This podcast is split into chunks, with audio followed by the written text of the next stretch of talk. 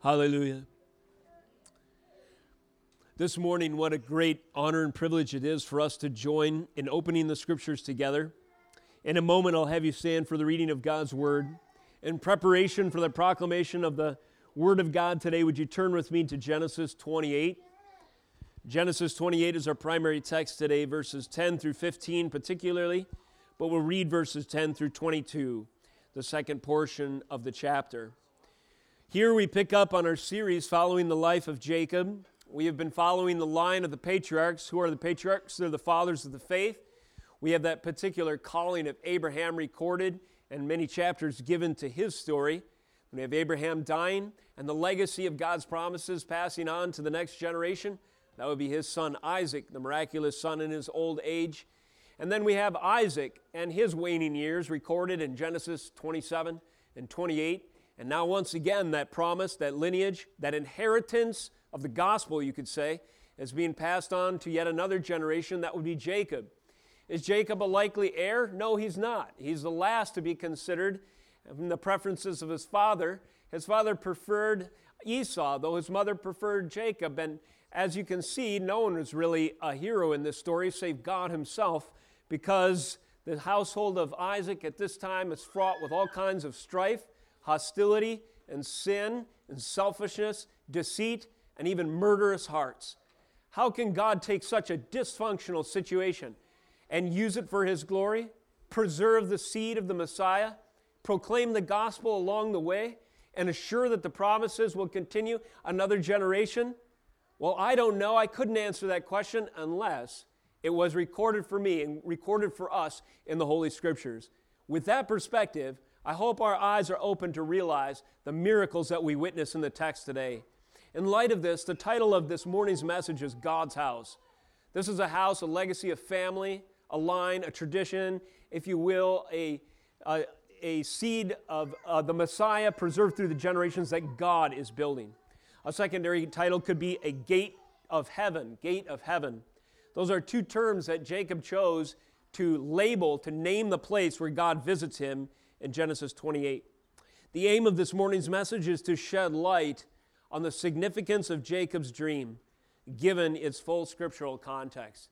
That is, to consider the meaning, the interpretation, if you will, of Jacob's very famous dream in light of its full context.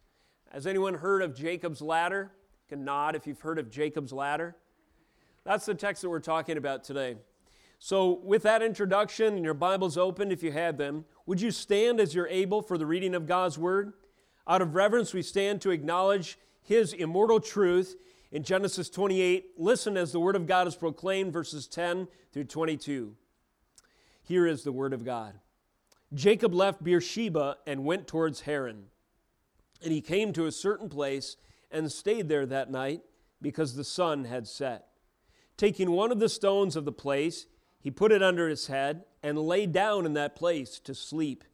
And he dreamed, and behold, there was a ladder set up on the earth. And the top of it reached to heaven, and behold, the angels of God were ascending and descending on it. And behold, the Lord stood above it and said, I am the Lord, the God of Jacob, your father, and the God of Isaac. The land on which you lie, I will give to you and to your offspring. Your offspring shall be like the dust of the earth, and you shall spread abroad to the west, to the east, and to the north, and to the south, and in you and your offspring shall all the families of the earth be blessed.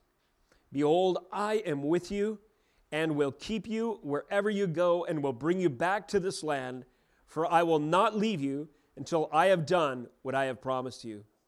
Verse sixteen, then Jacob awoke from his sleep and said, surely the Lord is in this place, and I did not know it. And he was afraid and said, how awesome is this place! This is none other than the house of God, and this is the gate of heaven. So early in the morning, Jacob took the stone that he had under his head and set it up for a pillar and poured oil on the top of it. And he called the name of that place Bethel. But the name of the city was Luz at the first. Then Jacob made a vow, saying, if God will be with me and will keep me in this way that I go, and will give me bread to eat and clothing to wear, so that I come again to my father's house in peace, Then the Lord shall be my God. And this stone, which I have set up for a pillar, shall be God's house. And of all that you give me, I will give a tenth to you. This is the word of God. You may be seated. I'd like to paint a little picture for you. So as you recall, Jacob goes on to have twelve-ish sons. God fulfills his promise by making him the father of a number of sons before the greater portion of the promise continues even being con- uh, fulfilled this yet this day, spiritually speaking, and those who uh, align themselves through the gospel with the God of Abraham, Isaac, and Jacob. But you remember also troubles continued to follow him, including a famine in the land. There's one also very famous individual, a son of Jacob named Joseph. Do you remember? He was sold into slavery. He goes to Egypt. He becomes, through a long series of events, favored of Pharaoh himself. After interpreting dreams, he's appointed to be eventually second in command of the kingdom. He's responsible through his wisdom and following the word of God to prepare the storehouses of Egypt to feed the known world. The Near East is surviving famine because of all of the food that Joseph has stored for seven years. And I want you to imagine something. Adults, young people, e- either one of you can put yourself in this situation. Imagine yourself as an Egyptian. I like to do this. I like to put myself in the story sometimes to get a little different perspective. So the reality of the events occur a little bit more to me. So I imagine myself as a servant of Joseph. So you're a servant in the courts of Pharaoh's second in command, Joseph, okay? And you hear something. You imagine yourself, imagine yourself in this position. Joseph is reigning in the land. You have a limited, as an Egyptian, you have a limited yet growing appreciation for the God of the Hebrews because you have this relationship now with your master, Joseph, okay? You recognize that he is called and blessed and he is ascended to second in command of your nation. You hear along the way that Joseph's family will be relocating to your country due to the hardships, famine, and that uh, and the patriarch Jacob, Joseph's father, the one he's told you so much about, is traveling to your land. By some circumstance, you are provided the opportunity to meet him, and he's old now, but in his waning years, you inquire of his experience. You ask Jacob some questions about Yahweh, the God that has granted such favor to your master Joseph, the miraculous God of this man who now serves second in command. Perhaps as you listen, you hear Jacob recount to you a testimony of the one true God. Where would Jacob begin? Well, undoubtedly, if he didn't begin there, I guarantee he would tell you of the incident we just read of in the Scriptures today. That is, if you, if you ask Jacob, what was a defining moment in your life where you met the one true God? And it was a life-changing event, a life-changing encounter where your heart was confronted by the truth of the Almighty. He would tell you about this dream. You would ask Jacob to recount to you his testimony of Yahweh, God Almighty, El Shaddai, the one true God. He would undoubtedly tell you of a dream as well. Now, your master, Joseph, has told you about dreams that he had when he was young.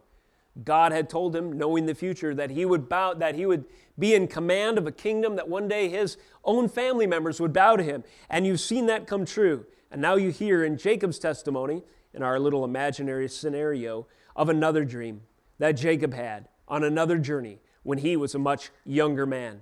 And you listen, right? You listen with eyes wide, and you pay close attention. Rapt attention to the vision, and remember this phrase, of Heaven's stairway touching ground. Your eyes are wide. You can't believe what you're hearing. You're talking to a man who witnessed in a dream, Heaven's stairway touching ground. It touched ground at the house of the Lord at Bethel. Now, who did this happen to? This happened to a scheming younger brother, Jacob. But in this moment, when he witnessed Heaven's stairway touching ground, he was transformed into a lifetime worshiper of Yahweh, the Lord, the one true God, the God of his father, Abraham, grandfather, the God of his father, Isaac, his God now, Yahweh. And this happened in one glorious and terrifying night. One glorious and terrifying night when Heaven's stairway touched the ground at the house of God at Bethel.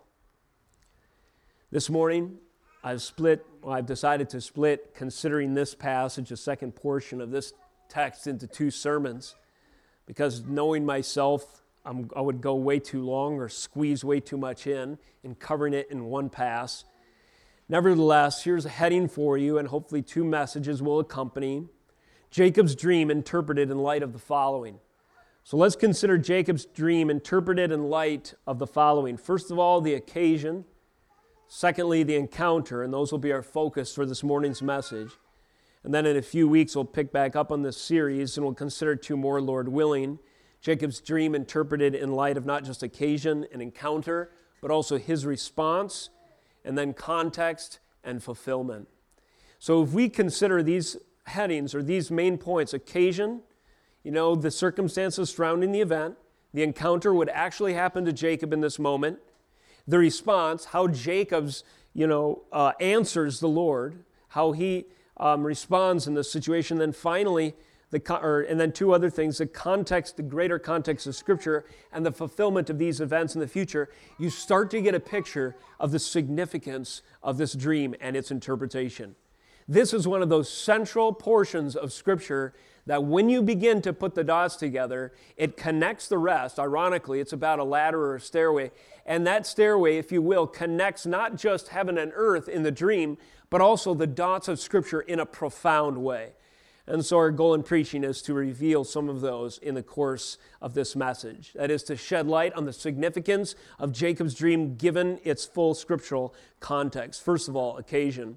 What can we learn about, or what can we realize about Jacob's dream given the circumstances that surround it, the occasion, if you will? Well, just to remind you, Jacob's, Jacob is no hero. Excuse me, he's no saint. In fact, the record of his sinfulness, his scheming, his deceit is recorded at length in the prior chapter. Do you remember? Genesis twenty-seven. So he went into his father, this is speaking of Jacob in verse eighteen, and said, "My father." And he, Isaac, said, "Here I am." "Who are you, my son?" Jacob said to his father, "I am Esau, your firstborn. I've done as you told me. Now sit up and eat of my game, that your soul may bless me." But Isaac said to his son, "How is it that you have found it so quickly, my son?" He, Jacob, answered, "Because the Lord your God granted me success." It's just a little snapshot into the scheming, conniving, deceitful heart of Jacob. He's the main character in our story. Well, what's the problem? Well, in Genesis twenty-seven, we see he's not a worthy candidate to bear the promises or bear the legacy of God and his covenant line that would one day yield the Messiah. After all, he has lied to his father. He's pretended to be his brother. He's stolen the blessing, and he's appealed to Yahweh's name in vain. He has taken God's name in vain. "Oh, uh, how did you find that game so quickly?" Isaac asks of his son. He said, "Oh, because the Lord your God granted me success." He's using the name of God, Yahweh, the one who is sovereign over the stairway and is in charge of the connection between the sinner and the holy, the, and the only one who can bridge the gap between the finite and the infinite, the only one who is later revealed as El Shaddai, Almighty, the maker, creator of heaven and earth, the one who is sovereign over his promises, who alone has salvation in the palm of his hand, and who grants it according to whom he wills. This is the high, awesome, holy name and identity of the one true God, and Jacob is taking that name lightly. He's using Yahweh as leverage to his own advantage in this scheme of deceiving his father, of stealing from his brother, of conspiring with his mother, and by taking God's name in vain. Just four or five sins off the top right there. This is the occasion. These are events, the events that surround the situation. So now, imagine if you're Esau, kids, and your brothers come in, pretended to be you, stolen the blessing, one of the most amazing, or one of the most important things you've looked forward to your whole life. Don't you think you'd be a little bit angry? Well, Esau was angry. It says in verse forty-one, Esau hated Jacob because of the blessing with which his father had blessed him. And Esau said to himself, "The days of mourning for my father are approaching, then I will kill my brother Jacob." And so Rebekah heard about this, and she decided to come up with another scheme. She told Isaac, "Oh, I loathe my life because of the Hittite women. If Jacob marries one of these women like these, one of the women like these of the land, what good will my life be to me? So, not telling the whole truth, once again deceitfully, Rebekah convinces Jacob, I'm sorry, Isaac, to send Jacob away. The real reason is because Esau wants to kill him. The stated reason is, I don't like these women of the land. Send him away to where you found a wife, where you found me. The Lord uses these circumstances and indeed sends Jacob away. But now what is he? He's a lying, thieving, scheming fugitive who has deceived his mother, who has been complicit with the deception of his mother to trick his father once again, and now he's sent on his way. He's taken the Lord's name in vain. He's been a tent dweller his whole life. He hasn't taken seriously the covenant.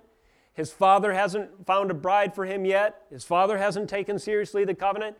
We've talked about the hostility and the quarreling and the strife and corruption that has plagued this household. So here you have someone who is a fugitive, an exile, leaving a dysfunctional home, running for his life, and out in the wilderness with not so much the skills to hunt and fend for his food like Esau had, you know, sleeping on a rock or under a rock, we're not sure of the translation, and boom, those are the circumstances which lay the background for God to visit him. Now, could you, could you imagine yourself feeling more vulnerable than Jacob in this situation? If God were to visit you under these circumstances, you know in your heart of hearts, you're guilty of his judgments. And so if God were to show up when you've just committed all of this dysfunctional sin, you realize that you have no right to stand before the presence of Almighty God, having just taken his name in vain and broken like five or six of his commandments. Nevertheless, Jacob is visited by a holy God. And in similar, and, uh, and not only are you vulnerable spiritually to a visitation from Almighty God, but you are also vulnerable physically. You're sleeping all by yourself, without so much as a tent, under the stars. And in this situation, uh, Isaac finds himself. His scheming, strife, and sin is behind him, now living with the consequences of his actions, both spiritually and physically. He is on a desperate flight, and it is here that he meets God in a dream. Now, why is Jacob in this situation? Our worship text last week was this, uh, Psalm one twenty-seven, and the first verse says something like, "If uh, they you labor if, in vain, uh, in, and so excuse me, lest the Lord builds a house, they labor in vain that build it." And we've seen the example of building a house, securing your future, you know, taking matters into your own hands, living by your own devices. Every member in this family has done that up till now. But we've also seen the consequences. It has been in vain. Unless the Lord builds a house, they labor in vain that build it. Our worship text for this week, Mark read for us, is, O Lord, who can dwell in your presence? Or your holy hill, he who has clean hands and a pure heart and hasn't lifted up his soul to an idol. So again, we have this situation where Jacob is about to encounter the house of the Lord, having labored in vain to build his own house, yielding the consequences of his sin, but something amazing is about to happen. Where is this taking place? Well, this again lends to the context. Verse ten of Genesis twenty-eight, Jacob left Beersheba and went toward Haran, and he came to a certain place. You see, the author, Moses in this case, kind of takes the perspective of Jacob, who is just sinfully naive about even where he's at. Jacob does not realize that this place is significant. It's just a, a place to stay for the night, a certain place. And why is he laying down? Well, likely he's exhausted, succumbing to sleep, overtaking him, in spite of the danger that it represents, the nightfall, the open air, and himself not knowing where he is or what he's doing. He takes one of the stones of that place, again, this place he doesn't have any idea where it is, puts it under his head and lays down to sleep. Turn back with me to Genesis twelve for a moment, if you would, and let us get some background on this place. This place has already been introduced to us through the legacy, through the story of Jacob's grandfather, which, kids, who would that be? Who is Jacob's grandfather? A little trivia for you. Anybody know? You can shout it out if you remember. Jacob's grandfather. Abraham. Good call back there. That is correct. In Genesis twelve, Abraham is going the opposite direction. He's leaving Paddan Aram and Haran, and he's traveling to the land of Canaan. And in the mid, about midway or something like that, he encounters a place called Bethel. Now picture that map in your mind, and imagine a, someone traveling the same path virtually, but the opposite direction, and then meeting in the middle. Now separated by years, so to speak, Jacob and Abraham are meeting at this same place, that is, the legacy. But what Jacob doesn't realize is this. In Genesis twelve, verse seven, then the Lord appeared to Abram, and this is before his name change, and said, to your offspring I will give this land. So he built there an altar to the Lord who had appeared to him. From there he moved to the hill country on the east of Bethel and pitched his tent with Bethel on the west and Ai on the east. And there he built an altar to the Lord and called upon the name of the Lord. And Abraham journeyed on, still going toward the Negev. Now later in the next verse, we have another reference to Bethel, verse or next chapter, thirteen two. Now Abram was very rich in livestock, silver, gold. He journeyed on from the Negev as far as Bethel, to the place where his tent had been at the beginning, between Bethel and Ai, to the place where he made an altar at the first. And there Abraham called on the name of the Lord. What is the purpose of an altar? Well, it's a memorial. It's a milestone physically. It's standing right there to represent to the next generation, to remind the person who experienced the event and all who had eyes to see and ears to hear that this is the house of the Lord. That's what Bethel means. Bethel means the house of God. Jacob has stumbled into the house of God, and for him it's just a place. He doesn't realize he's there at Bethel, the place where his grandfather met God, and God revealed himself to him. And for the generations to hear and see, Abram, in his obedience to the Lord, recognizing the significance of this event, built an altar. But Jacob is oblivious. Young people, listen to me. Don't live like this spiritually. You see, I'm covering my eyes with my hand right now. One of the temptations, if you're growing up in a Christian home, is to hear the gospel over and over and over again till it almost becomes old news to you. And as you grow up, you think to yourself, I'm going to make my own way, find my own identity. I need to define myself differently from my parents, my experience, my church, and my upbringing.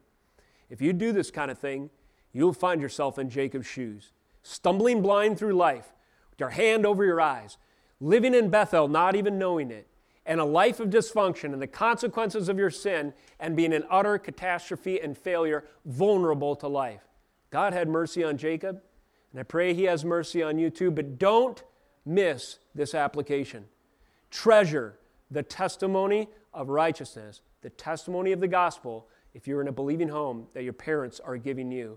It is the most valuable thing you have. Do not forget the altar, so to speak, that your parents are giving you in their instruction, their education, and taking you to church every Sunday. That is an altar. Remember it. So you don't end up like Jacob one day, vulnerable to the enemy and the devices and, and everything else, and then wake up and find yourself a victim of life because you left the most secure place of all, the acknowledgement of the house of the Lord and the safety of the gospel of Jesus Christ, the assurance of eternal life in Jesus Christ's blood alone. An application for you. So here we have the location, and we have the circumstance, sort of the location of where Jacob's at in his heart and the location where he's at physically. He's not realizing that this is an altar location where God had revealed himself before. He's not realizing that he, in his sinful stupidity, has been blind to this fact this whole time. Time for Jacob to have a wake-up call. A wake-up call. And literally, that's what happens. Notice in our text, back in Genesis twenty-eight, after the Lord gives him this dream, it says in verse seventeen, or sixteen, then Jacob awoke from his sleep. Now imagine, you guys have had nightmares, haven't you? What are the kind of nightmares that jerk you awake? For me, it's that falling dream, you know, that everybody has, it seems like. You can relate to that. Or a tragedy is happening in your dream, like right before the guillotine falls, you're in the French Revolution, you're a victim of the Jacobins or something. You imagine yourself in that situation. And right before the knife falls, you like jump awake, or you're sleeping on the top bunk and you have a dream that you're flying. And maybe you actually do jump off the top bunk. And then you snap awake as you hit the floor. This is the kind of thing that Jacob felt in this moment. But it was a spiritual awakening, not just a physical one. He woke up from this dream, but he woke up a different man because he realized that he was dwelling in Bethel, the house of God, ruled by the Almighty, Yahweh, the Lord, the Sovereign, the Creator, the Sustainer, the Architect of not just this whole world, all the creation and everything that exists, but also salvation, the means whereby man can dwell in the same place with God and have his hands cleansed and his heart purified so he's not justly killed in an instant because his very presence taints the environment that needs to be absolutely pure for a holy God to remain perfect, just, and true, and righteous. This is a wake-up call. This happens while Jacob is sleeping. Again, this is kind of significant, I would submit. Under his head or at his head is a stone. Then translations differ. The original language is a little ambiguous. But it gives us this picture of crude accommodations. And it kind of is a mark of Jacob's life under this point. He's lived his life by his own wits and his own devices, just like Esau has. And so he wants to protect himself, and the best he can do for a shelter is to gather some stones from that area and maybe like huddle behind one. And he's thinking, perhaps in his mind, with some jackals and some lions are in the distance, at least twenty percent of their vision will be obscured if they come from that direction, so I'm going to hide behind this stone. I wonder how long you've tried to stay awake. I remember in my younger years, I could pull off an, what we call an all-nighter, and there's no way I can do it now.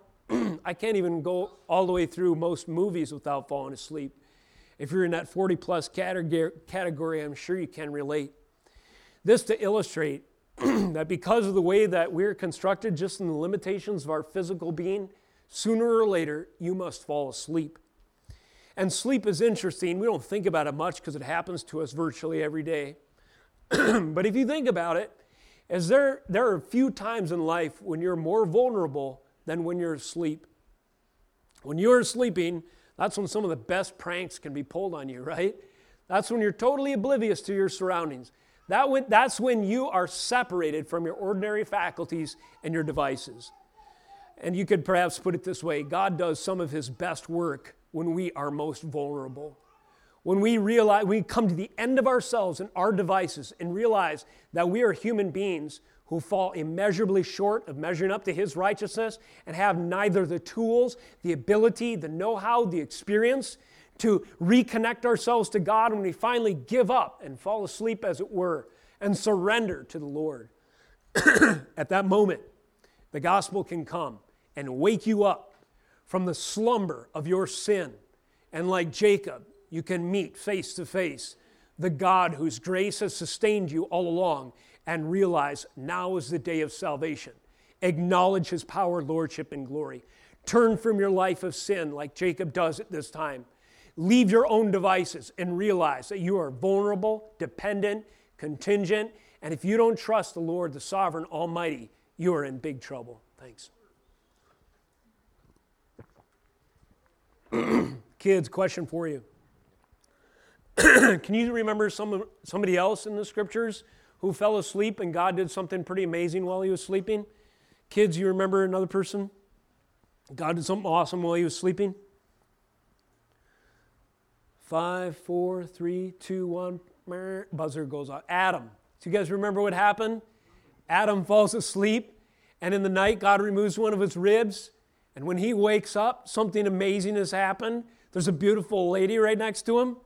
Awesome. Again, a picture of dependence upon the Lord. God does his miraculous work when we realize we cannot work to benefit ourselves. That picture is repeated here with respect to salvation in Jacob's experience. Succumbing to sleep, perhaps the most vulnerable activity of our existence, reminds us of our human frailty and dependence. And in this moment, God visits Jacob. So where are we? We're in Bethel. Excuse me. A place of God's prior visitation where an altar had been set up by Abram. And who is our character? It's Jacob. And what's the state of his heart? Absolute sinful, or just the sinful consequences have washed over him like a wave. And what state does God find him in?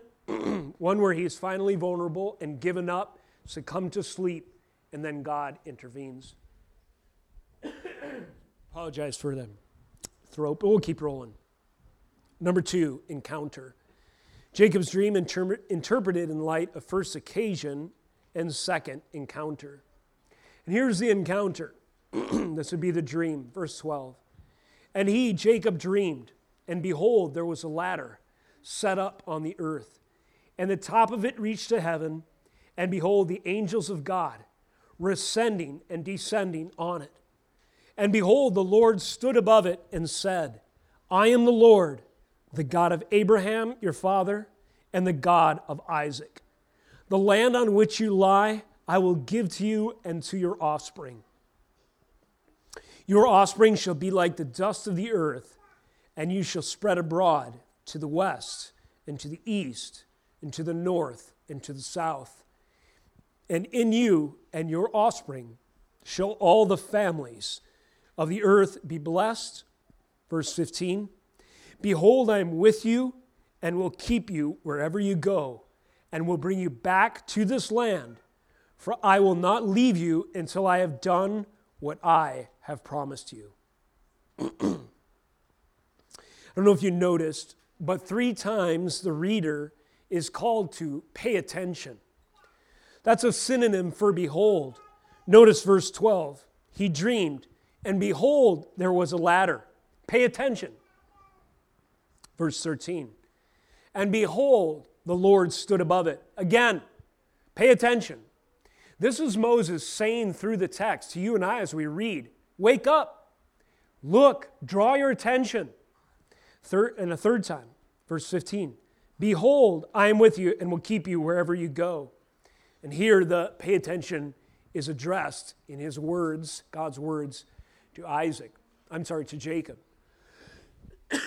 Suffice it to say, for the reader, you and I, and for the subject, the main character in our story, God is saying, look at this. Open your eyes, pay attention. I will show you something. Do you guys remember in the context of Genesis, this lift up your eyes motif, or we kind of see this framework, this concept from time to time? Lot lifted up his eyes to the cities of the plains. That is, he set his affections, his desires, or his attention, his goals, and his ambitions on worldly prosperity in his sin.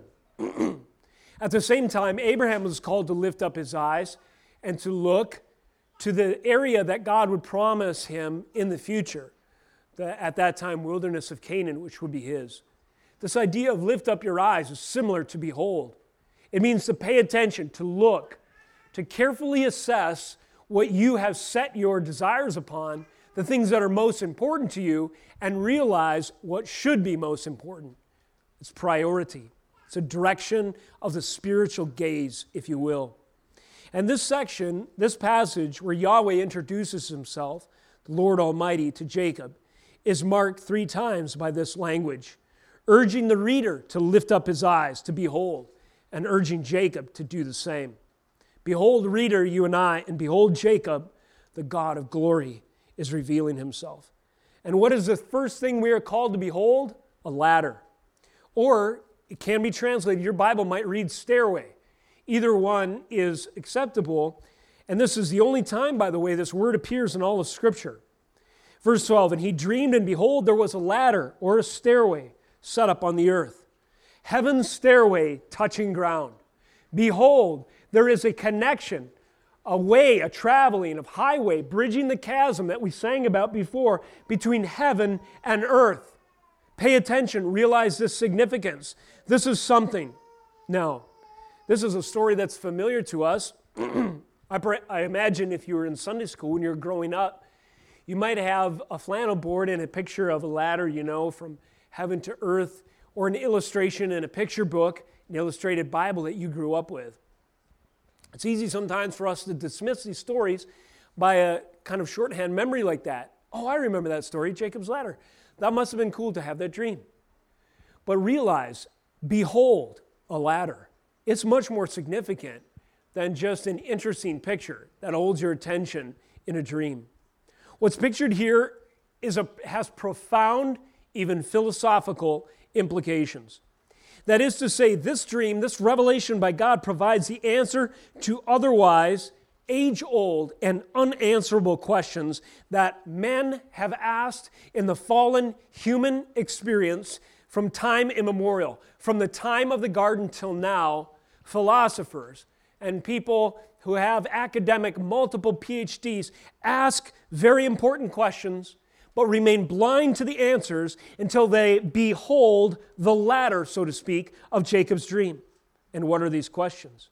How is it possible to bridge the gap between the infinite and the finite?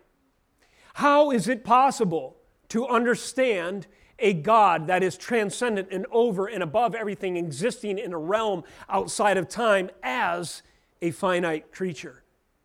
You know, modern philosophy has answered that it is impossible. And modern science, quote unquote, has stepped in to recast our understanding of reality to accommodate this presupposition. There is no eternity, our modern philosopher, Darwinian scientist says.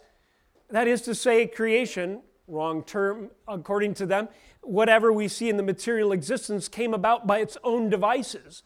In other words, the modern man says there's no reason to bridge the finite and the infinite, infinite, where did we come from, who's responsible, you know, all the evidence of design is around us, because they just cover their eyes like Jacob.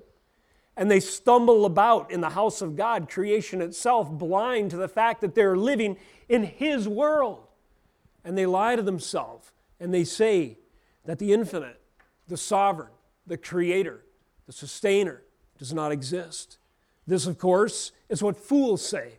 The fool has said in his heart, there is no God. Nevertheless, the question remains, if there is a God, how can He be known?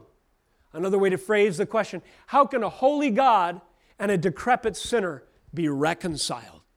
How is that possible?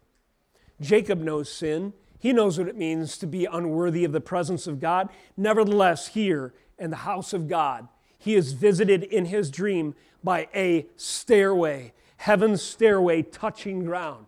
And the answer to how Jacob's sin can be dealt with and he can be reconciled to holy God somehow hinges upon understanding this image. What is this connection between the finite and the infinite, the material and the eternal, between the creator and the created, between the holy and unattainable and the sinner?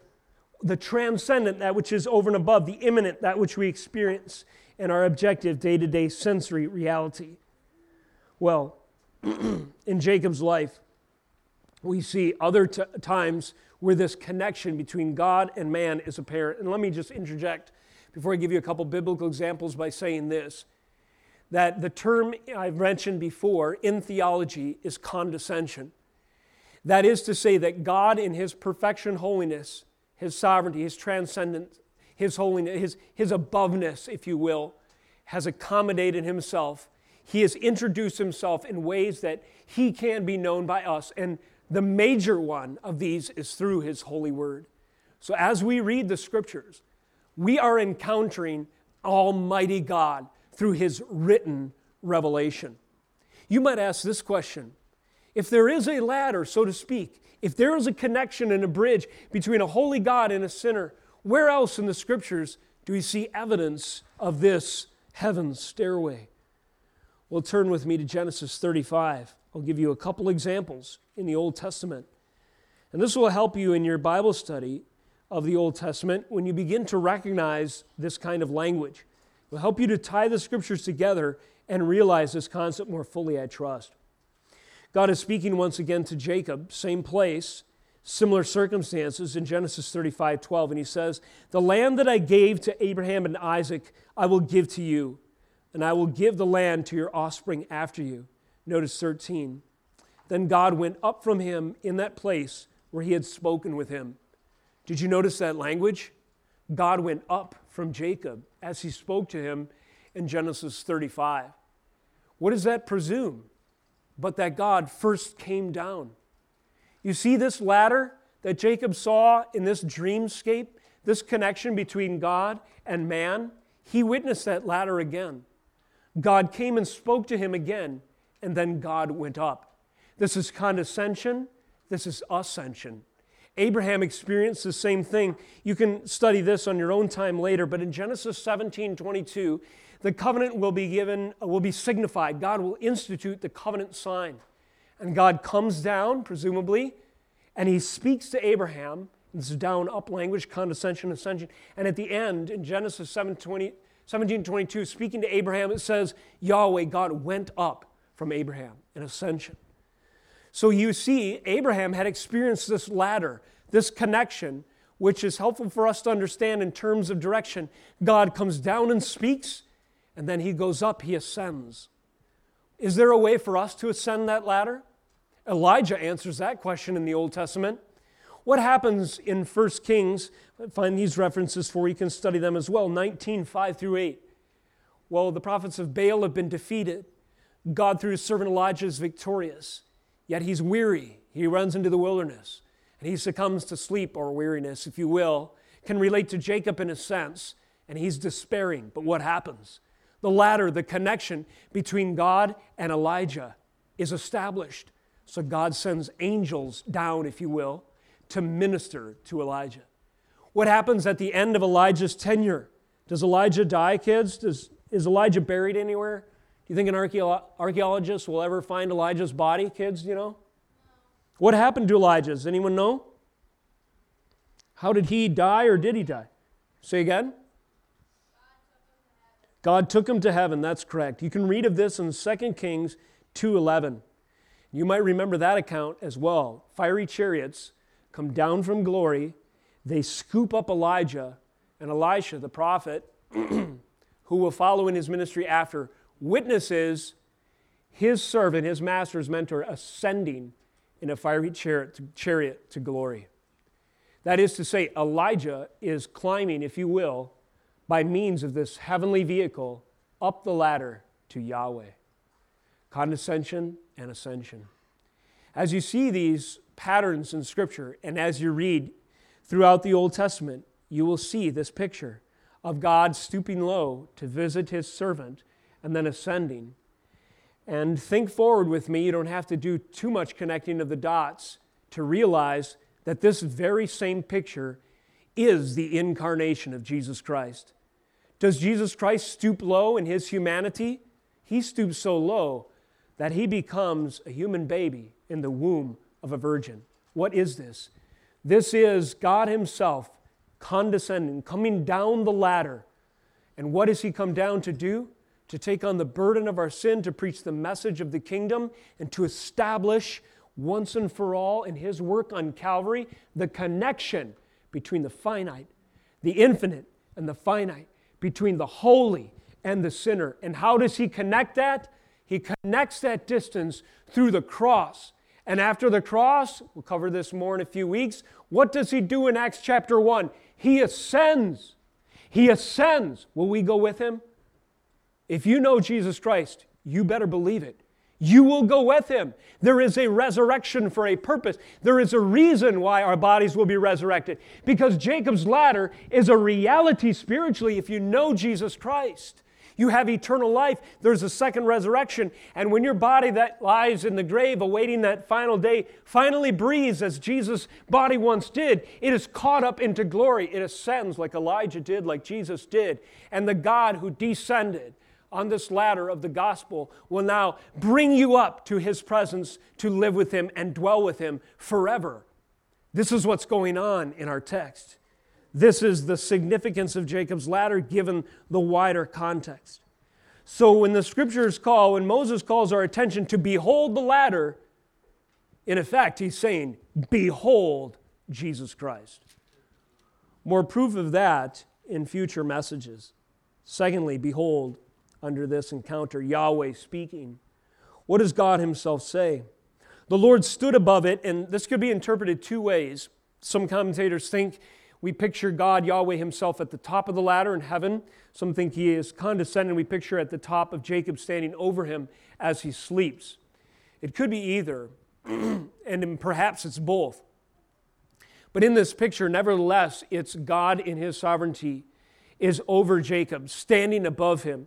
That means that he has the authority and the power to act, to intervene, to hold Jacob accountable for his sin. And does this freak Jacob out? You better believe it does. He was afraid when he woke up, struck with terror. Remember, this is a glorious and terrifying night.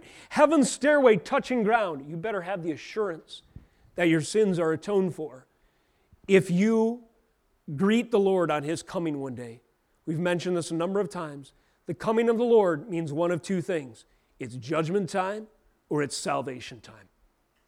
When you ask for the Lord to come, Maranatha, that cry from early Christians, "Oh, come quickly, Lord Jesus." That's only a good thing if you stand in right covenant relationship with the Lord. Otherwise, the coming day of the Lord is the most terrifying judgment you can possibly imagine.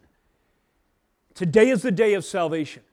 If you have not repented of your sins and turned to Jesus Christ, in the preaching of this message today, I trust that there is opportunity to meet the Lord in his house. You cannot afford to live one more moment not knowing if the coming of the Lord will be judgment for you or salvation. Have the assurance of your sins atoned for by bowing before Jesus Christ, the only one who died to reconnect you with the holy, who can wash the payment of your sins away, take it upon himself, and give you the assurance that you will ascend with him up that ladder, so to speak, with him in glory one day.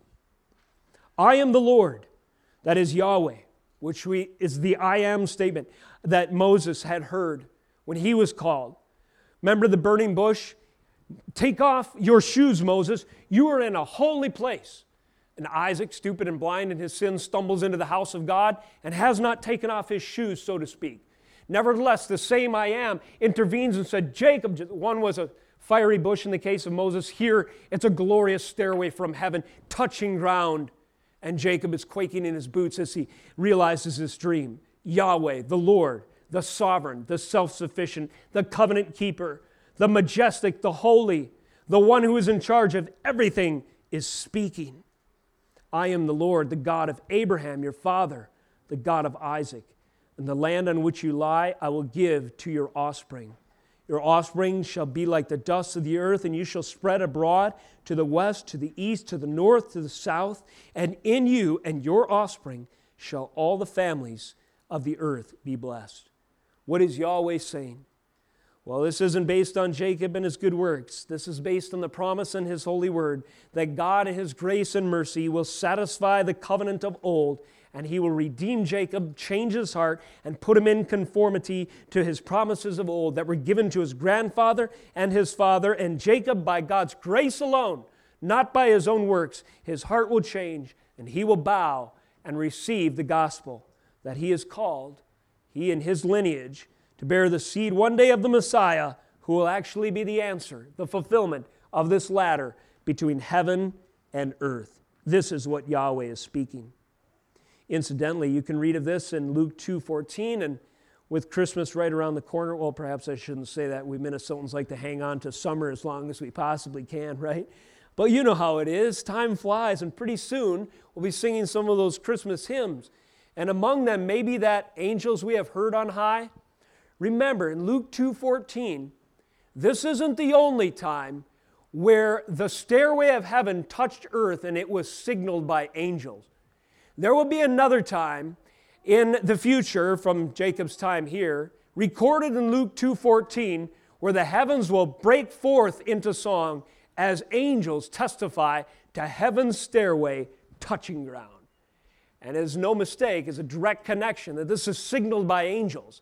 Who are these angels? They're the ministering spirits of God. And in the instance of the shepherds in the field, they announced the news. They were heralding angels. They were sent down the ladder, so to speak, to tell everyone, unto you is born this day a child. We'll find the babe wrapped in swaddling clothes, you know, laying in a manger. Glory to God in the highest. On earth, peace and goodwill toward men. Peace and goodwill? We're fallen. We're sinners. We're deserving of hell. How can we have peace and goodwill with men? Heaven's stairway is touching ground. touching ground with, under the feet of this little baby in Bethlehem. And these angels sent to announce this, fill the skies and, and proclaim to the shepherds in heaven's loudspeaker that this moment prophesied in Jacob's time has come.